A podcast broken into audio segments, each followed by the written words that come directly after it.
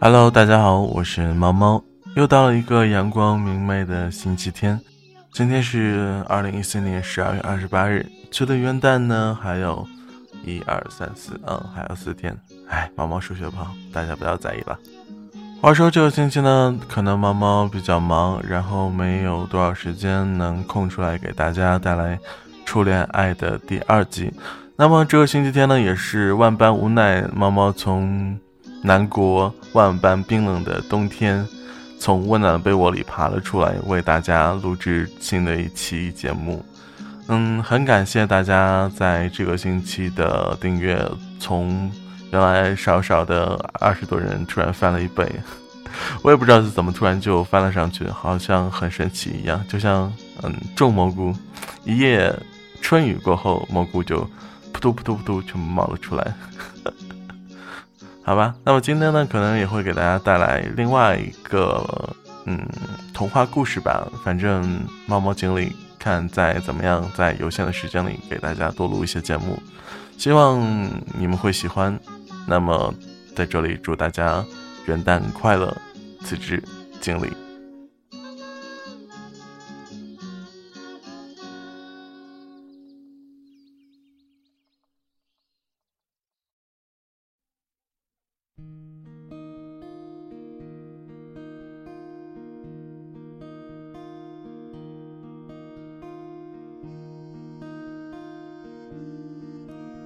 温静有些后悔逞强答应苏苏去了。温静迟到了些，他还没走进饭馆的包房，就被恰巧出来上厕所的苏苏拉住了。你就穿这身儿？苏苏惊讶的拎起他的袖子说：“怎么，不挺好的吗？”温静笑着拍下他的手：“我服了你了，好歹化个妆吧。”苏苏。翻了翻白眼，像弃妇吗？温静只是想开个玩笑，自己却有点禁不住难受起来。苏苏没看出温静的脸色，诚实的点了点头，拉着温静一起去了厕所。穿过窄窄的走廊时，温静鬼使神差的问：“他来了吗？”“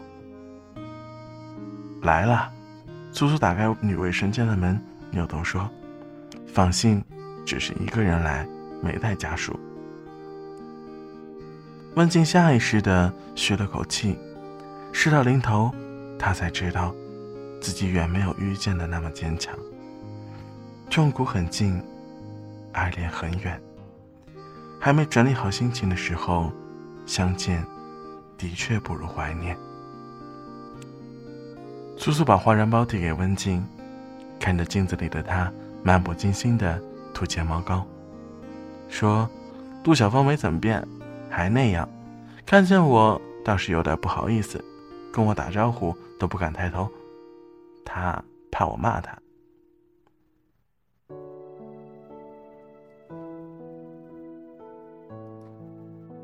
他不怕。”温静抿了抿嘴唇说。怕，他就不来了。为什么呀？哎，再抹点唇彩。苏苏掏出一个植村树的唇彩，扔给温静。旧情人要有这么大的威力，还怎么会是旧情人呢？温静淡淡的说：“那不一样，你是他的初恋啊。”苏苏不服气的说。我们的初恋，大概在十七岁就玩完了。温静拧上唇彩的盖子，看了看尺寸数的标签，笑着说：“你什么时候开始用这么大牌子的化妆品了？”昨天啊，苏苏眨眨眼说：“同学聚会是一定要撒本的时候。今天咱们班所有的女生装束加起来，绝对够买一辆 Polo 了。”二奶车，文静笑了起来。是，不过你这身儿，苏苏上下打量着文静，只够贡献个方向盘套啊。文静掐了苏苏一把，两人笑着挽着手出去了。今天孟凡也许会来。苏苏憧憬地说：“哦，好像毕业后就没再见过他，他干嘛呢？”文静心不在焉地说：“离包房越来越近，他又忐忑起来。”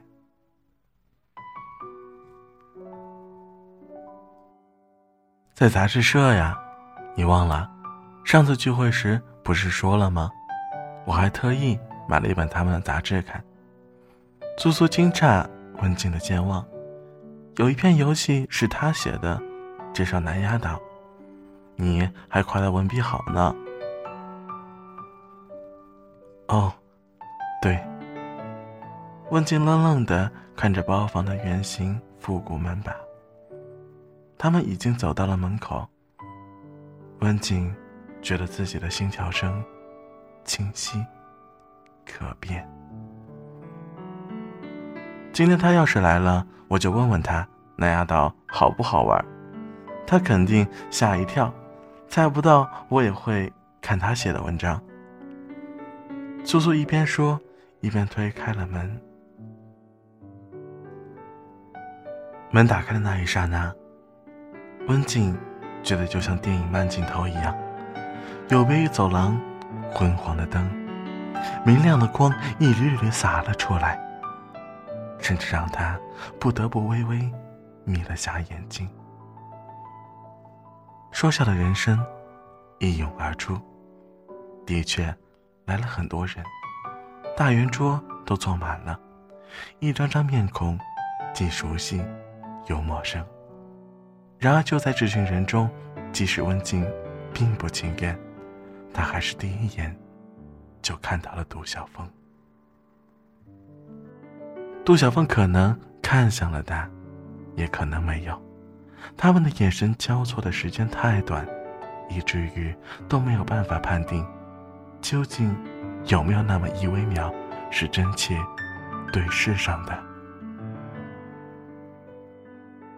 同学们热情的跟文静打着招呼，文静一一笑着问候。班长张罗着佳作，大家多少都知道他们分了手，也没再像从前一样一定让温静和杜晓峰坐在一起。温静走过杜晓峰身边，挨着苏苏坐了下来，和他中间隔了三个位子。温静，你一点儿都没变。女生们叽叽喳喳的说：“是吗？”文静淡淡的笑。这样的话，说不好是不是称赞？也许是想说她长得显小，还是学生样。但女孩到了二十几岁，怎么也应该变得明艳些吧？杜晓峰倒是变帅了哈。杜晓峰笑了起来。温静不动声色地举起茶杯，心里却微微一颤。果然如此，他没变，他却变了。早一步跳脱的人，总是会更洒脱一些。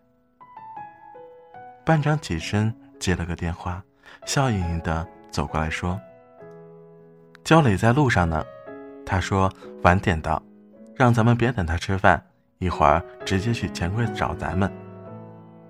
那孟凡来吗？温静问。他知道苏苏一定很想知道孟凡的消息，但他自己又不好意思明说。应该也来，我没有他的联系方式，让焦磊通知他的。班长说道。苏苏感激的看了温静一眼。可他还没来得及收回欣喜的眼神，就被人点了名。我记得，原先孟凡喜欢苏苏吧？众人哄笑起来。苏苏红了脸，嚷嚷：“别瞎说！怎么瞎说了？孟凡的初恋就是你！”那时他老拜托我安排你们俩一起做值日生。生活委员跳出来证明。这么一说，温静也想了起来。孟凡的确总是和苏苏一起做值日的。那时每天温静都和苏苏一起回家。苏苏和孟凡做值日时，温静就坐在教室里等着他们。他现在还能恍惚地记起那时的情境。黄昏使教室泛着暮色的光晕，窗帘被微风掀起一角。大概是因为都有些害羞，孟凡和苏苏分别站在黑板的两端，局促地擦着黑板。两人的动作很慢，一边擦，一边渐渐靠近。有时他们会因太关注对方的动作而不小心碰翻了粉笔盒，两个人手忙脚乱地捡。温景看着便偷偷乐。同学们打趣的越来越厉害了，苏苏应接不暇，但羞涩的目光中却透着丝丝温暖笑意。温景。有些羡慕苏苏。苏苏，你怎么喜欢二班踢足球的那个小子啊？孟凡等了你两年呢。我，我又不知道他喜欢我。苏苏嘟嘟囔囔的说：“怎么不知道？全班同学都知道他喜欢你啊。他自己不告诉我呀。”苏苏申辩。孟凡太内向，可惜了。要不你们凑一对多好？是啊，便宜了二班那个小子。咱们班怎么没成一对儿啊？有啊，杜小峰和温静不就是初恋吗？七嘴八舌，在这么一句煞风景的话中戛然而止。所有人的目光纷纷落在杜晓峰和温静身上。杜晓峰一副若有所思的样子，而温静这回真的不知道该拿什么来掩饰了。然而，就在温静苦思冥想如何躲过这尴尬的时候，杜晓峰却开了口。他喝了口茶，放下茶杯时不小心碰到了玻璃转盘上。发出了轻微的声响。不是，杜晓峰缓缓地说：“我的初恋不是温静。”温静抬起头，对上杜晓峰的眼睛。一直以来，悬于他心间的那一点悸动，终于停下了。初恋又不是说两个人交朋友才算。单恋也算吧。今天坦白，我军训那会儿偷偷喜欢李欣然来着。本来准备表白，结果一不小心被焦磊捷足先登了。你说他也没追成，还耽误我，要不指不定现在谁跟谁了呢。杜晓峰嬉笑着说。刘欣然一下红了脸，男生们纷纷起哄，非让他们。碰个杯，杜晓峰也不扭捏，大方的举杯送到刘欣然身前。刘欣然接过杯子时，两人不小心手指交错，大家就又笑了起来。温静也混在人群中笑着，仿佛眼前的一切事不关己。然而他眼里却掩藏不住冰冷的绝望。原来晚一步抽身而退，就要身受重伤。原来多年的纠结只是他独自的心病。原来他没资格抱怨。原来他根本就不是他的初恋。